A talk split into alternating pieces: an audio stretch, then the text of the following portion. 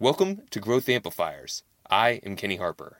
Growth Amplifiers showcases ideas from the top business owners and entrepreneurs to inspire and empower you to thrive in your life, business, and achieve a higher purpose. I'll be sharing actionable insights you can apply towards your business in each session. Growth Amplifiers is dedicated to you, your success, and fulfillment. Get ready to amplify. Hey there, Amplifiers. You know, one of the cool things about hosting this podcast is all the great and interesting people that I get to meet, including Elisa Sweetman. And now she is the diversity and charity program manager at Twitch, and she also is really knowledgeable when it comes to helping out uh, nonprofits. And so I'd like to welcome her to Growth Amplifiers. Uh, welcome, Elisa. Thank you. How are you today? I'm doing awesome, amplified, and excited to have you on here. You know, the cool thing is you have the the background with Twitch, and if you wouldn't mind, just kind of like talking a little bit about your your role in the company, and then also some of the other things that you're doing. We'll introduce those as well. Yeah, absolutely. So um, I started at Twitch in June of 2017 as a charity program associate. And my role was really educating smaller nonprofits as they came into this space and over time my role you know really expanded and i help guide a lot of programs that twitch wants to do all of our nonprofit stuff that we do at twitch is tied to content be an esports tournament a concert so i advise on all of that as well as when nonprofits want to fundraise on twitch they mostly haven't really ever heard of it, minus the one article they saw where somebody raised a large amount of money and they're like, hey, I want that to be me. Right. So I usually get an email that'll say, tell me about Twitch as a fundraising platform. And we're not a fundraising platform. So spend a lot of time educating, helping them look at their programs, think about from a marketing standpoint, is their marketing even targeted to the right group? A lot of nonprofits, uh, normal donor base is 40 and above and they don't market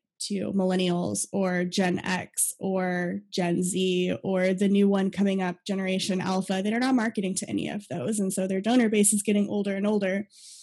And so I spend a lot of time around that and how it fits into content on Twitch.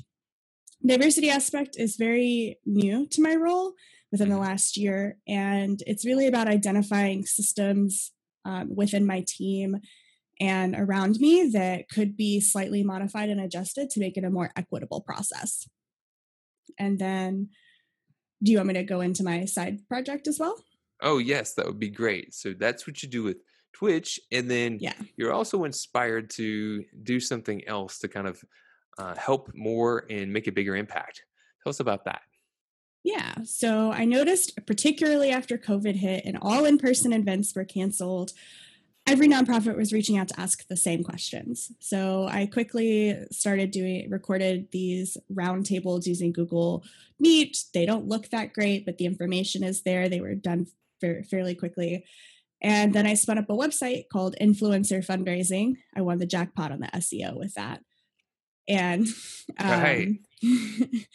I recently launched my own podcast, and then all of the audience with that is for nonprofits wanting to understand how to work on the internet and with influencers and how to best leverage you know people with these huge platforms or maybe they don't even have a huge platform they just have some of a platform but how to leverage them to raise you know five to ten thousand dollars in the same kind of way that they would work with everyone who runs a 5k to raise a couple hundred dollars each this allows for them to raise so much more, attract so many more people, and influencers put a great spin on it. Oh, that is, and it sounds like a win win win, which is what we're always looking to create and discover. Yeah, absolutely. So, what, what would you say is one of the biggest challenges that you've run into aiming to serve the, the mission that you do? Um, I would say two equal challenges I tend to face. The first one is that charities really want to force influencers into this really traditional box. They want to send a pitch deck, they want to send a mile long email to an influencer who gets thousands of e- emails in a week, probably, and try to get them to fundraise without making a connection. Mm. So, nonprofits struggle to see the value in creating authentic business relationships with influencers in their communities. And then the other aspect is um, because I work at Twitch, a lot of people see Twitch as gaming only, even though it's not. So I get a lot of nonprofits with it that start off their email with, and how do we prevent our fundraisers from playing a game like Call of Duty or Fortnite or anything with violence? And I was like, there's nothing you can do. I was like, you're not endorsing them. It's not your content. They're just fundraising for you. And I always can kind of compare it to you don't know if somebody who's fundraising for you is really not a great person online. When they do a Facebook fundraiser, you don't go to their Facebook page and look at their posts before you allow them to fundraise for you. So I try to get them out of this idea that they're they're not allowing influencers to fundraise for them. They're creating a scenario where they have good relationships with some and then if other influencers want to get on board with supporting them, hey, it's it's money. Right. So sounds like getting people enrolled in kind of this is the best practices and sometimes it's counterintuitive because people may think oh we should just do the same thing we've always done that's worked but it's a different model it's a different world yeah and i always i like to compare younger generations being more conscious because we'll buy younger folks you know millennials and younger will buy a water bottle that costs five dollars but they'll be really excited that it bought a case of water for someone in another country. Or Tom Toms. They started as really uncomfortable, ugly burlap shoes. They weren't cheap. It's like over a hundred dollars. But when you bought one, a couple of pairs of shoes also went to someone in another country where they didn't have shoes. And that was when I saw them for the first time, and I was like, what the heck are these shoes? To my friends in school, they were like, yeah, but and they talked about the impact that it had. This is a more socially aware generation and it's getting more socially aware and they're more interested in the impact. I think that while the fancy galas and the dinners and the silent auctions are all really great, but they serve a very specific purpose of getting people with a lot of money in a room to shake hands and to get into a competition of who has more money and is willing to spend it to support the cause. And that works really well for that segment, but most donor most nonprofits would do so much better if they focused on the people that maybe they can only raise 50 or 100 dollars or maybe they can only donate a dollar to five but those small transactions those small fundraising campaigns all add up to much bigger than they could possibly imagine and often um, when in working with influencers particularly twitch um, there's this idea of othering gamers and influencers and people who create content online. They're an other. Uh-huh. And when you start othering people, folks will notice it. Um, one gentleman I was on a panel with who is a content creator said that he used to fundraise for the American Heart Association.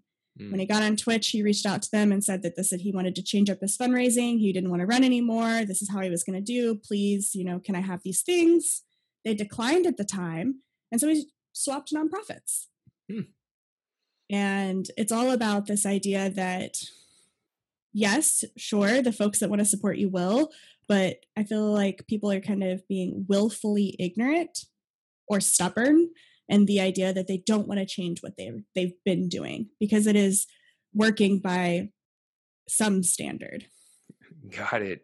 It is sometimes hard to get people to take new actions, but new actions lead to new results. So, what's something that you're currently working on that you'd like to share or plug uh, that people can learn more about? Yeah, um, most of my work at Twitch is very fluid and flexible. So I think I'll just plug my my website. I I'm, I'm aiming to put out an article a month, and I have a podcast that'll come out twice a month. It's called Influencer Fundraising, the same as the website, and the website focuses on having a written medium as well as any but individual who would prefer to read the podcast over listen to it. The mm-hmm. transcripts are also available on my website. And the podcast focuses on bringing a guest on who has an expertise or can bring a new light or perspective to a particular question or very specific topic. And we kind of just dive into it for about 20 to 30 minutes. Super cool. Well, there you go. Uh, if you're looking for knowing a little bit more about fundraising with influencers, you know where to go. Influencer fundraising. Um, Elisa, thank you for for tuning in and for sharing your background, your experience, and, and bringing some energy to help people amplify positive things. Yeah, absolutely. Thanks for having me on. Well, I appreciate you and look forward to connecting with you on the rerun. All right. Bye. All right. Bye bye. To show your support, take a moment to amplify this message by sharing it online. To connect with me or gain more business growth insights, visit www.growthamplifiers.com. Thank you for your support.